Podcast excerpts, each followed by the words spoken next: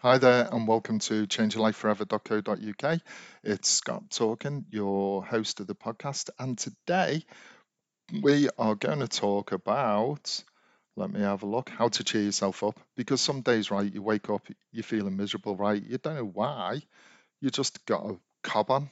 It doesn't matter what you do, everything annoys you, the little things get on your wick, and you can't seem to find a way to put a smile on your face and you just feel unhappy. You feel glum. You feel as if, you know, oh, this is going to be a crap day because I'm feeling awful. And I was laughing the other day because uh, when I was looking on LinkedIn, a guy said, you know, through COVID and stuff, he's he's he's he's coped really well, but then all of a sudden he struggled. He said he had to go out and get on his bike and go and get some fresh air because he just exploded in his house. And when he said what he exploded about, what he'd actually exploded about was how much milk his son had put on his cornflakes. And that's how simple life is sometimes. For no reason, we just get in a bad mood. Things just annoy us, even as simple as stupid as things. But again, going back to the thoughts that we have, they are just thoughts you know and sometimes what you have to do is just go and do something different and preferably something that'll make you happy to try and cheer yourself up. And i know that's difficult because you don't feel like doing it right? Because you just really think i don't know how to cheer myself up. I don't know how to make things better.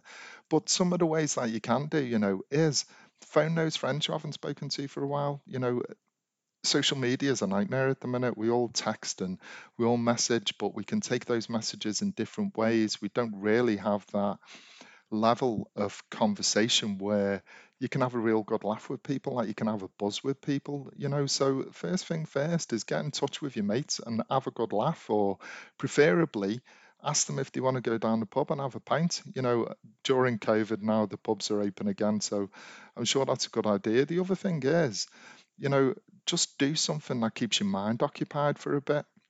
And you know, I think that you should have goals and plans in life, and you should always be driving forward, and you should always keep yourself busy because when your mind is busy, you're constantly looking at what you need to do in the future. And when you're doing something that you enjoy, then it makes it easier for you to just pick things up, run with it, you know, and just cheer yourself up along the way. And a lot of people do have hobbies they love, you know, riding horses or wherever it is, or playing football, but a lot of people don't.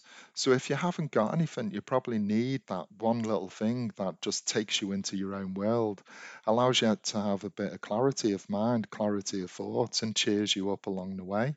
But it really is a choice to be happy. Do you know what I mean? It really is a choice. You know, my wife comes in smiling all the time, and sometimes I'm a grumpy bum. And then it might set her off, and, you know, she's like, What you grumpy for? And I actually don't know what I'm grumpy for. But then I have to start, you know, cheering myself up as well because it's not fair because the impact that you have on other people determines what sort of mood they're in.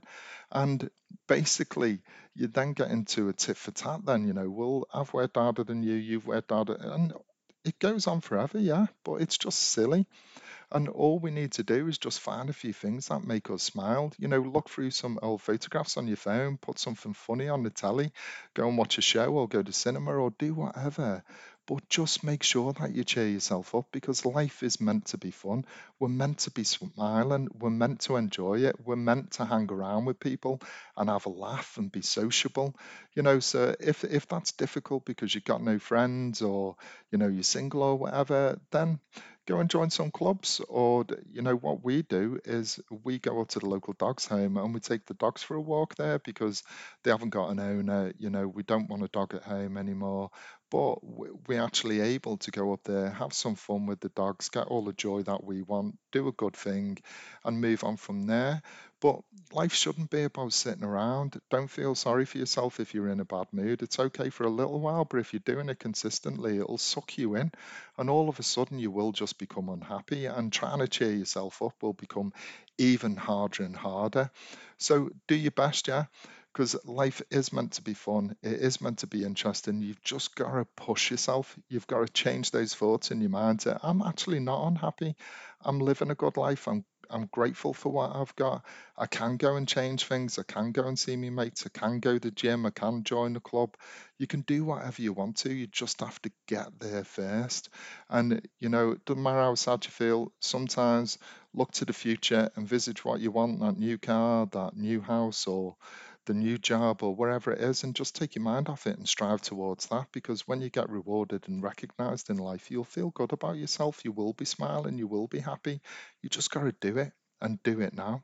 So that's all I've got to say today on uh, how to cheer yourself up. And I'll speak to you in the next podcast soon. Take it easy. See you soon. Bye bye now.